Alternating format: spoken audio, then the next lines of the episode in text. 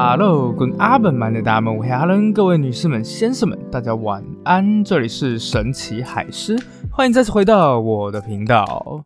好的，那看完这个标题就知道，对，就在鲁道夫王子的第二趴，有趣的部分终于要来了，因为今天一整集就是满满的宫廷八卦。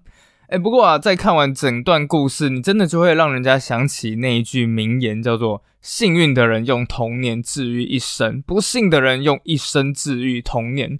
我在看到鲁道夫王子的故事的时候，真的就是。不断的想到这一句话，但有的时候啊，一个不幸的童年，他不止害到的是鲁道夫他一个人，他甚至就是害到整个妻子、孩子、整个家庭，甚至整个国家。那对于鲁道夫王子的老婆叫做史蒂芬妮公主，情况更是如此。所有的童话的结局都告诉我们，从此以后，王子跟公主结婚，一起在城堡里面过着幸福快乐的日子。那今天我们就用真正的历史事实来告诉大家，嫁给王子之后的生活到底会是什么样子？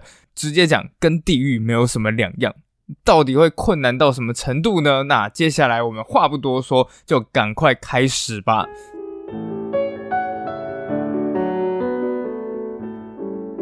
好，那在故事开始之前呢，也恳请大家按赞、订阅海狮说。那我也会在下面放上我们的支持链接，如果大家心有余力的话，也恳请给我们多多支持。那你们在下面留言呢，我也都会看，非常谢谢大家。好，那接下来我就会用大概三十秒钟的时间来稍稍回顾一下上个礼拜我们说到哪里。好，那我们的主角是谁呢？是一位叫做鲁道夫王子的人。那在十九世纪的时候啊。欧洲有一个最大的帝国之一，叫做奥匈帝国。这个鲁道夫王子就是他们的唯一继承人，而他的爸妈也非常有名，尤其是那个母亲啊，就是欧洲有名的美女皇后，叫做茜茜公主。就在这一个看起来幸福快乐的表象下，王子其实过得非常不幸福。至于有怎么样不幸福呢？你们可以去听听看上个礼拜的 podcast。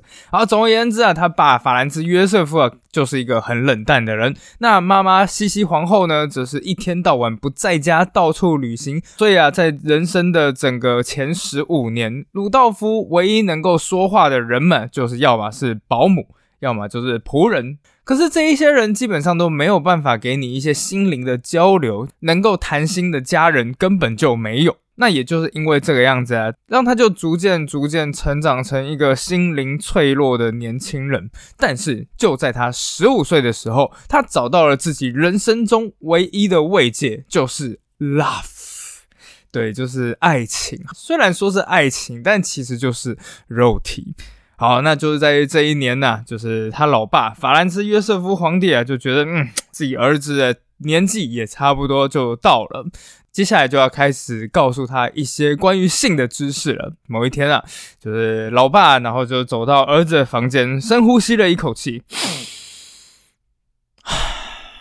该来的总是要来了。那接下来就敲敲王子的房门，然后王子就打开门，就啊，老爸，什么事？老爸走进来啊，走到王子的床旁边就坐下来，喝了一口茶。儿子，你年纪也差不多了嘛，所以该是我们就是 man to man，男人对男人，我们应该要是时候来聊点性方面的知识了。儿子一听到这里，接下来就点点头。哦，好，老爸，你想知道什么？哎，等等，这不是王子的童年，这是我的童年。好了，不过事实上啊，王子也的确就是在十五岁左右的时候知道了两性之间的事情，而且的确是他老爸教给他的。怎么教给他呢？非常的简单啊，就是你知道，理论说了很多，不如实际操作一次。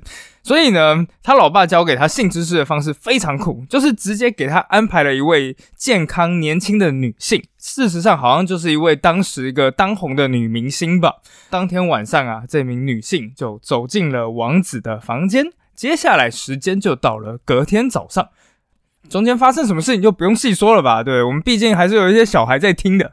好，那这下子啊，王子可就算是见识到了 a whole new world 的新世界了。那个时候，王子才十五岁而已啊，就已经写下了这样子的一段句子啊：爱情对所有生命来说都是世间最美好的事情啊！这种陪伴，这种快乐，瞬间席卷了年轻的鲁道夫。不只是肉体的需求而已，更重要的事情是，他在那些无数的伴侣身上找到一种他人生从来都没有经历过的东西，就是崇拜的眼神和温暖的陪伴。也就因为这个样子，鲁道夫就这样子迷失在大量的温柔乡里面。那女性呢，就是一个一个的前来找他。那当然了，鲁道夫也找不到任何拒绝的理由。因此就干脆来者不拒。这个时候，鲁道夫才终于发现，原来身为王子还有这样子的特权呐！在外面找其他女性那也就算了，他甚至也在自己的家庭里面，然后就是搞七撵三的，甚至还找上了自己叔叔的年轻小老婆。那事情是啊，他的叔叔的第三任老婆，诶，其实就是一个漂亮的小女孩。那叔叔也非常的开心啊，一直到某一天呢，叔叔在老人家颤颤巍巍的打开了自己的房门，赫然发现，哎，鲁道夫皇太子就在躺在他的床上。还，呃，叔叔身体健康。好，事实上也不知道抓包的情况到底是怎样了，反正就只知道有这件事情而已。鲁道夫甚至玩到什么程度呢？他甚至连朋友妻都不客气。我原本真的以为朋友妻不客气只是一句笑话。没想到啊，卢道夫真的就把他活生生的搬到了现实生活里面。那他真的有这一个朋友啊，叫做萨克森的菲利普亲王。呃，不过大家不用记得这个名字没关系，因为接下来我就会用朋友来称呼他。那这位朋友啊，本身也就是一位超级花花公子，所以跟鲁道夫两人兴趣相同，那当然就是玩在一起啦。没多久啊，朋友娶了一个老婆，就是当年才十七岁的路易斯公主，那我们就简称叫做朋友妻。哎，这个朋友妻啊，本身也是出身贵族，当然也就是一位大家闺秀了。但据说啊，在新婚当天晚上。这一位朋友呢，就决定说：“哎嘿，我们要来玩点刺激的。”呃，我查了很久，我都找不到这刺激的到底是什么东西。不过刺激到什么程度，我们都是有据可查。因为啊就在新婚的当天晚上，就朋友妻崩溃到光脚逃出了婚房，所有的仆人到处去找，没有一个人找得到。后来才知道，就是这位公主躲在温室里的一株山茶花的花丛旁边。那接下来啊，这位鲁道夫的好朋友菲利普亲王每天就用不同方式去刺激自己的老婆，一下就是哎给他喝酒把他灌醉，然后另外呢就是送几本情色文学给他看，甚至还有一些贵族专属的一些小小福利啊，就是有一天啊，朋友就对自己的老婆展示了自己大量的收藏，什么东西呢？日本的春宫画。哎，对，就是因为在十九世纪的时候，日本的作品开始大量的影响欧洲艺术，那其中有一大部分呢，就是这种春宫画，这在当时可是一个非常了不起的玩意儿啊。好，那一刚开始啊，就是公主还一边看啊，我不要看，好害羞，就是一边看一边脸红。但随着年纪逐渐增长，公主也发生了转变。呃，我想想看，我要怎么样，就是精确的描述这一段话。青出于蓝而胜于蓝啊，对，就是你会玩是不是？好，我比你更会玩。后来啊，这对朋友夫妻啊就来到了维也纳，那也就这个样子认识了鲁道夫王子。那既然这样子，大家都爱玩嘛，彼此之间就玩的好不热闹这样子。好，那这种快乐人生就持续到了鲁道夫二十二岁的时候，终于到最后是老爸看不下去了。我告诉你，性的知识不是要你到处玩，是要你传宗接代，好吗？你给我去讨个老婆，你不找我就帮你找。鲁道夫这个时候就没办法了，好，那就找老婆吧。很快的消息就这样子传开了，整个维也纳的人都轰动了。我的天哪，王子要找公主了！前来上门求亲的人们把城堡的大门都快给踢破了。而事实上，应该也没有这么夸张了，因为当时啊，鲁道夫的名声已经传了出去，许多维也纳的人们都已经知道哦，王子是非常爱玩的。但毕竟人家是奥匈帝国的皇太子，所以还是有一些选项的。不过就这个时候啊，反倒是鲁道夫开始挑三拣四了。就是比方说啊，当仆人问说：“哎，呃，王子啊，请问一下，就是这个 A 公主如何？”这个 A 公主啊，家世不行啊，不符合我们奥匈帝国哈布斯堡王室的身份，删掉。呃，那这位 B 公主呢？呃，这个 B 公主的家世倒还不错啊。那一看照片啊，这个不行，删掉。那请问这个 C 公主呢？啊，C 公主，哎呀，这个纸刮到我的手了，删掉，删掉，删掉。总之选来选去啊，就是选不到合适的人。就在这个时候啊，就是这位朋友妻，就是那位跟鲁道夫玩得很开心的路易斯公主，提供给鲁道夫一个建议啊。那个，我有一个亲戚啊，是长得跟我很像的妹妹，哎，不过她有一个问题啊，就是看你要不要接受啦。不过反正我就是讲一下，她是比利时王国的公主。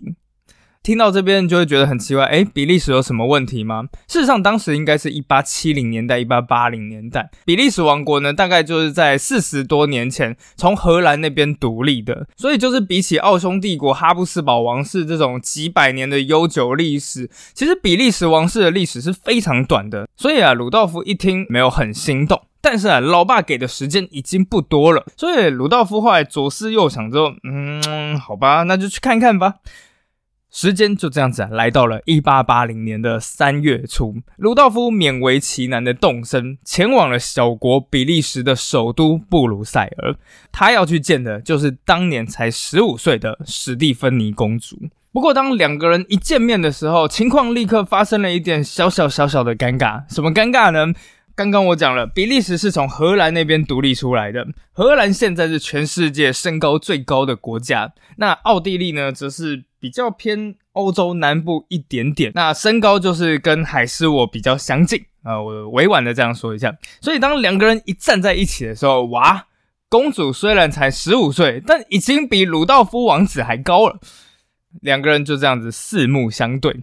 鲁道夫上下打量着公主，那根据传记所写的啦，公主的眼睛没有到非常大，而且容貌也算不上是倾国倾城。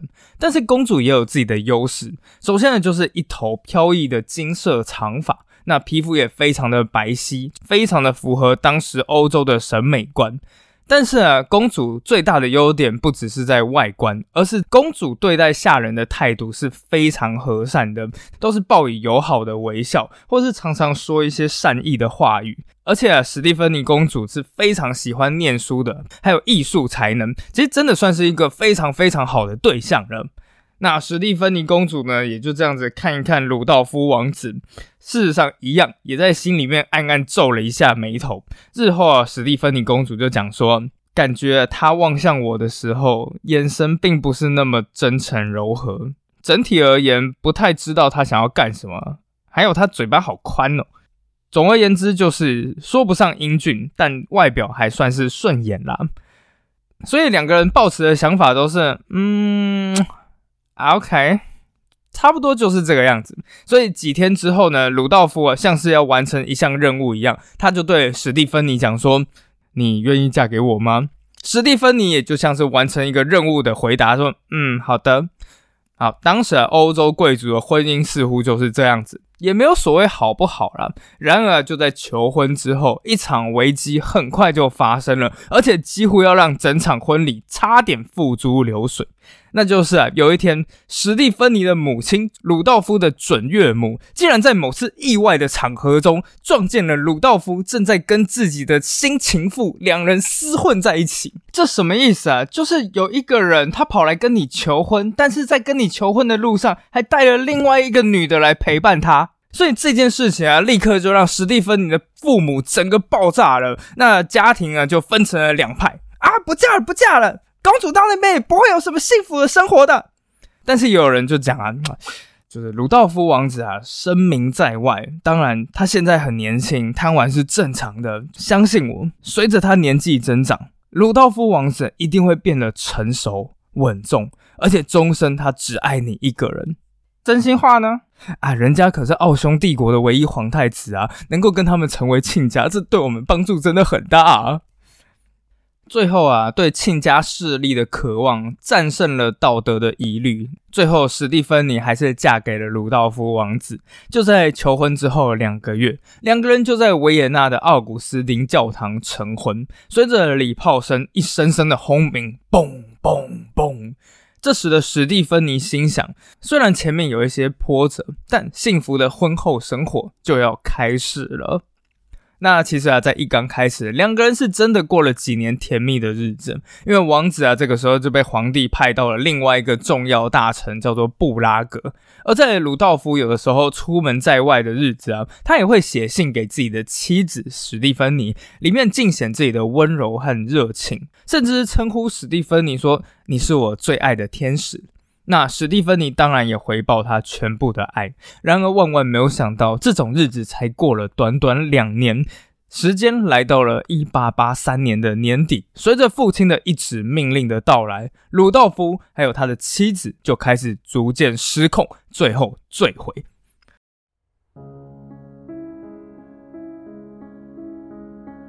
原来皇帝决定啊，要把自己的儿子从布拉格调回到首都维也纳。那对鲁道夫来讲啊，就是在布拉格跟在维也纳两边的日子可是差的太多了。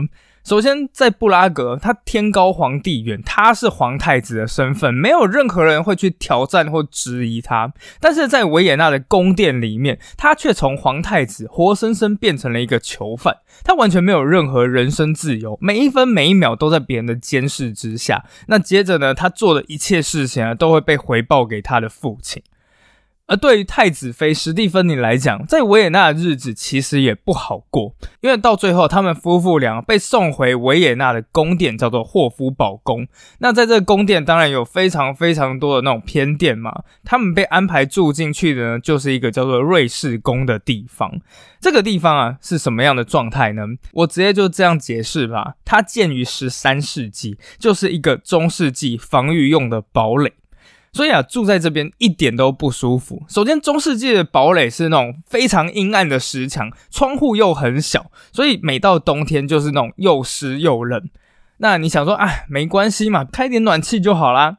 不好意思，这整个瑞士宫的室内啊，在当时仿佛还停留在中世纪似的。首先，第一，它没有电，当然也没有暖气系统。更崩溃的事情是，这里连自来水都没有。所以他们要洗澡呢，只能在一个橡胶浴盆里面洗澡。那所有的排泄物啊，那当然也冲不掉，就只能靠仆人一桶一桶往外面送。那每天这样送的时候呢，就是里面就是臭气熏天的。那当然，维也纳也是一个宫廷规矩非常多的地方。史蒂芬妮她来自于就是看起来就是不入流的比利时，自然让史蒂芬妮受尽了大家的冷眼。所以每天呢，就宫廷里面的其他的贵妇人就开始对着太子妃议论纷纷。啊，就太子妃啊，没有什么女性特质嘛，没魅力，也不性感。哎呀，我不想讲，但你不觉得太子妃眼睛太小，然后那眼睛的距离也太近了吗？还有那笑容，哇，天哪，也太假了吧！哎呀，外表也就算了，你看他动作还很笨拙。你还记得他上次去舞会那个时候吗？就好像熊在跳舞一样啊！对对对对对，上次用餐的时候也是。哇，他做什么事情好像都可以出错哎，他是不是有什么把事情做错的天分呢？哎，差不多就是这个样子。哎，这些对话可不是我掰出来的，是文献上面都是这个样子写的。那总而言之啊，对史蒂芬妮的评价就是非常非常的负面，像什么丑陋啊、专横啊、呆板啊、愚蠢啊。史蒂芬妮无处可逃，但这个时候，就连回到家，她也只能面对鲁道夫的各种冷嘲热讽。因为自从回到维也纳之后，鲁道夫就再也不是从前的那一个样子了。原来啊，自从他回到了维也纳之后，鲁道夫和自己的父亲法兰兹约瑟夫皇帝两人之间的裂痕已经越来越大了。那原因也是非常的简单，因为皇帝一下限制他这个，一下限制他那个，但却什么权利都不给他。上回啊，其实我们就有讲到了，鲁道夫皇太子啊，他其实是一个自由主义的坚定信徒，他相信议会制度，相信啊，即使这个国家有十几种民族，我们每一个民族都给他们更多的权利，他们也会忠心的拥戴皇室。而就在鲁道夫结婚之后没多久，终于有一天，鲁道夫鼓起了勇气，向他的爸爸提交了一份长达二十多页的备忘录，里面详细叙述了这个帝国里面的所有问题，还有他决定要怎么解决这些问题。那如果你是皇帝，你第一个想法会是什么？理论上来讲啦，就是皇帝看到自己的接班人哎这么认真，是不是有可能会感动到泪流满面呢？事实上并不是这个样子的。你想想看，如果你是一个皇帝，你看到你儿子都还没有接班，接下来就开始对你的施政指指点点，说：“哎，这个不行，那个不行啊！”你会有一个什么样的感觉？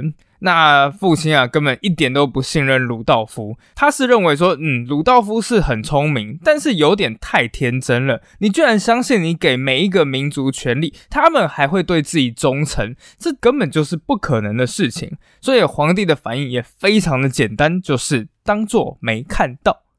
那被自己的爸爸忽视，当然也对鲁道夫皇太子造成了重大的打击。他就说：“你不听我的建议，那我就说给人民听，人民会愿意听我的。”因此啊，鲁道夫就找上了他外面的一个朋友。这个朋友啊，是在一个偏自由派的报纸担任编辑。接下来，鲁道夫王子就开始在报纸上刊出一篇又一篇的匿名文章，主要都是在抨击奥匈帝国的内政不行啊，外交不行啊这样子。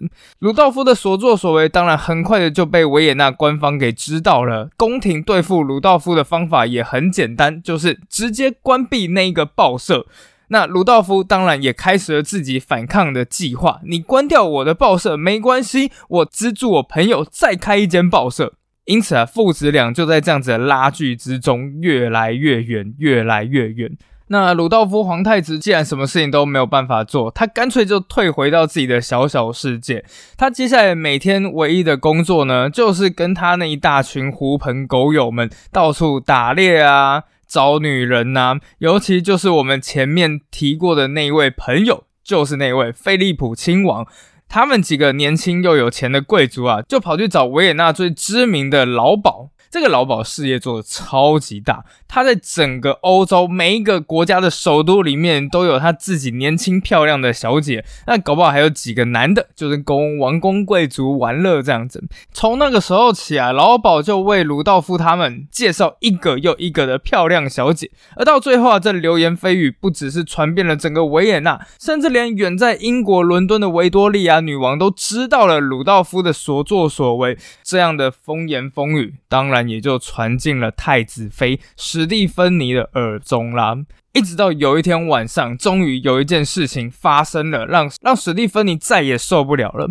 就在这一天晚上啊，史蒂芬妮到剧院去看了一场戏，看完了戏，正坐在自己的车子上准备回宫的时候，但就在路上，他突然间看到仿佛有一辆熟悉的马车。接着他定睛一看，哎，这马车不就是我老公的马车吗？他看了看旁边的房子，就问：“这里面住的是谁啊？”仆人去问了一下，最后回来回答道：“说夫人，这里面住的是一位伯爵夫人。那为什么皇太子的车子会停在这里？哦，皇太子这个时候正在里面。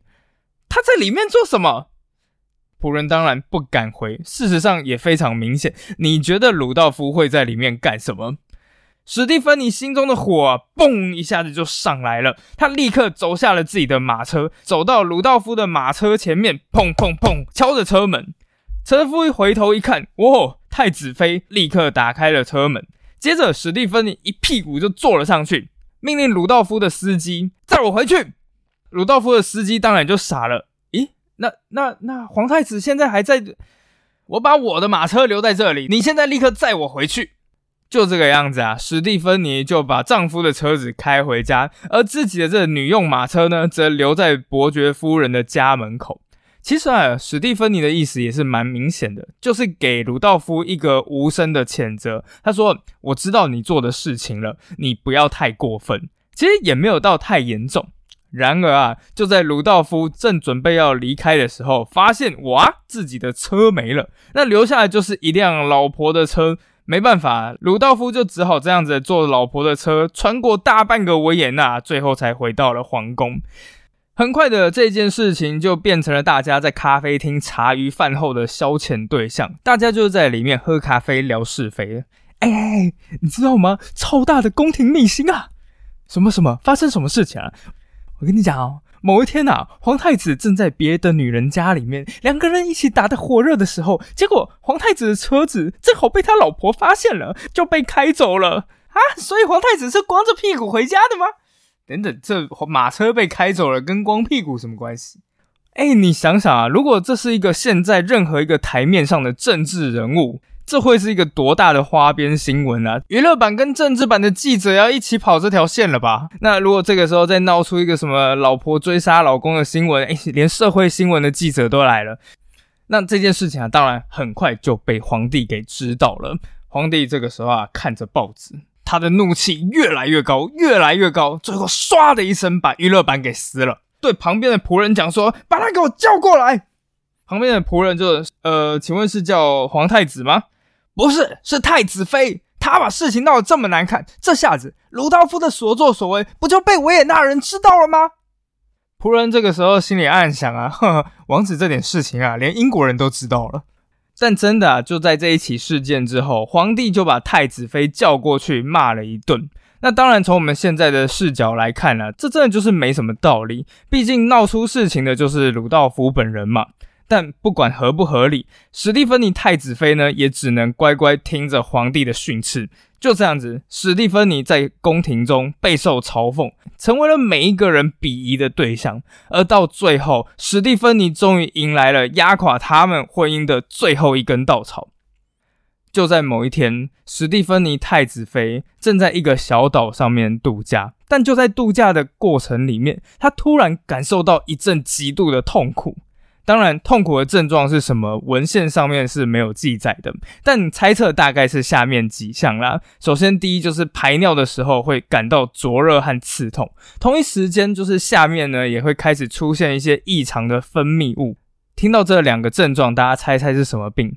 好，如果大家猜不出来，没关系。接下来，仆人立刻请了医生来为太子妃做检查，而最后告诉太子妃一个让她大受震撼的消息：原来她得到的是当时最羞耻的一种疾病，叫淋病。淋病啊，是性病的一种，在当时虽然可以治疗，但是却永远都没有办法痊愈。痛苦的症状会突然毫无预兆的就袭来。但是这种症状带来的痛苦，其实并不是最可怕的部分。最可怕的部分呢，是这个疾病伴随而来的种种耻辱和羞愧。当时啊，甚至有人怕这种病，怕到只要一得知自己染上了这种病，就会立刻选择自杀。史蒂芬妮她是出生自良好的大家闺秀，因此在听到这种病的时候，当然就是极度震撼啦。为什么我会得到这种病？而最后，史蒂芬妮终于得知了真相。原来啊，是鲁道夫皇太子在外面玩了太多了，他染上了淋病，而且最后还没有跟自己的老婆说，所以也害史蒂芬妮染上了淋病。更糟糕的是，由于淋病引起的并发症，史蒂芬妮再也没有办法生育了。史蒂芬妮立刻陷入了崩溃，生下男孩就是皇族的头等大事啊，没有生下男孩，史蒂芬妮在宫中的地位都彻底不保了，她直接被赶回娘家都是有可能的。这件事情彻底撕裂了史蒂芬妮对鲁道夫的最后一丝感情。日后，史蒂芬妮就回忆到：“从那时我就知道了。”皇储已经彻底和我分道扬镳了，在之后每一分每一秒的婚姻生活都变得完全令人无法忍受。时间已经来到了一八八六年，卢道夫此时已经彻底变成了另一个人，他变得非常的不安、易怒，而且常常一个晚上只能睡四五个小时。同一时间，因为淋病，所以他常常会出现头痛、关节痛，还有各种眼部感染。生活上面的不如意，再加上身体的病痛，让他总是嚷嚷着：“我自己明明就是一个皇太子，但我的影响力连个最低的官员都不如。”皇帝听到太子每天都在抱怨，所以为了安抚儿子，啊，皇帝就在国防部和外交部安排了几个职位给他。但没想到啊，鲁道夫竟然又把各种外交啊、国防机密轻易的就泄露给媒体知道。这些王子泄露机密的这种消息啊，很快又传到了皇帝的耳中，所以没办法，皇帝只好再次把儿子手上的实权全部拿走，只肯让他做一些花瓶的工作，像什么出席阅兵仪式啊，视察一下军队啊。总而言之，就是完全不让鲁道夫接触任何机密消息。但没想到啊，即使是这种花瓶工作，鲁道夫依旧做不好。有一次的阅兵过程里面呢，大家发现鲁道夫竟然喝醉了。另外，为了减轻痛苦，鲁道夫也只好服用一种止痛药。但是在当时啊，这止痛药是用吗啡、鸦片和骨科碱做成的。虽然可以暂时的减缓疼痛，但这种药物有强烈的上瘾性，所以鲁道夫的用量一次比一次还大。结果就是才不到半年的时间，鲁道夫就变成了精神萎靡，每天就是一副失魂落魄的样子。那当然，这个样子迟早就会出问题啦。终于在有一天啊，鲁道夫彻底在自己的父亲面前出了糗。当时啊，鲁道夫和爸爸一起出去打猎。那或许是因为药物或者是睡眠不足的关系吧。鲁道夫手上拿着猎枪，明明就觉得自己好像是在瞄准飞过去的鸭子。接下来觉得时机到了，他一扣扳机，结果这个子弹竟然直直的就朝着皇帝的方向飞过去，打到皇帝后面那个帮他装子弹的随从。这件事情超级大条的，哎，就太子竟然朝皇帝开枪，你想干什么？后来啊，皇帝就得知了真相之后，整个就气炸了。你瞄准鸭子，结果竟然打到我后面的人，你的枪法也太烂了。那经过这次意外事件之后啊，皇太子变得比以前更加害怕他的父亲了。他害怕父亲对他彻底失望，而到最后甚至有可能拔掉他继承人的身份。所以在半年之后，鲁道夫再一次骑马，再次出了意外，他从马背上掉了下来。医生当然连忙的过来，太子太子，你有没有怎么样？鲁道夫完全不在乎自己的伤势，但是他却紧紧的抓着医生的袖子，不断的去恳求着医生：“拜托，拜托，不要把这件事情告诉皇帝，拜托你。”这个时候啊，鲁道夫的尊严仿佛已经跌到了谷底了。而这时，一位年仅十六岁年轻女孩的出现，终于让鲁道夫体会到好久不见的尊敬，甚至是崇拜的眼神。春去冬来，转眼间，时间已经来到了一八八七年了。这一年对英国来说非常重要，因为这个时候的他们正在如火如荼的准备庆祝维多利亚女王登基五十周年纪念。那为了一起替这位欧洲祖奶奶庆祝啦，欧洲多达五十多位的国王啊、王后都将齐聚伦敦。而这个时候的维也纳里面，一位美少女也在自己的卧室里面精心的准备着。这位少女的梳妆台上面啊，摆满了各式各样的水晶香水瓶，而贵重的珠宝呢，则是在珠宝盒的天鹅绒内衬上闪闪发光的。女仆走进了房间，一一将当时最高级的定制礼服放在床上，而这些礼服呢，可不是随便的杂牌，可是当时最受皇室喜爱的时装设计师 Spitzer 特别设计的。但最耀眼的，则是这一位女孩。根据描述，这位女孩有着惊人的美貌。首先，她有着一头浓密的深色秀发，还有水汪汪的深色大眼。更重要的是，她举手投足间都带着一种猫咪似的优雅。这位女孩叫做玛丽维茨拉男爵小姐，她与她的母亲也受邀参加伦敦的典礼。但是啊，这个女孩她出生的其实并不高，她只是一个维也纳的低阶贵族。按照当时严格的宫廷礼仪，她跟鲁道夫不要说在一起吃饭了，连和王子一起出现在同一个场合，其实都非常的困难。但是啊，这个女孩却对王子有一股满腔的爱，就像当时许多奥地利女孩一样。这个女孩从小一直都在收集鲁道夫王子的纪念明信片，而到最后，她靠着美貌、关系，还有一腔热血，到最后竟然真的打破了层层阶级，接触到了王子殿下。而也就是这一股太过炽热的爱，最后将他们彻底燃烧殆尽，灰飞烟灭。接下来到底发生了什么事呢？我们下次再说。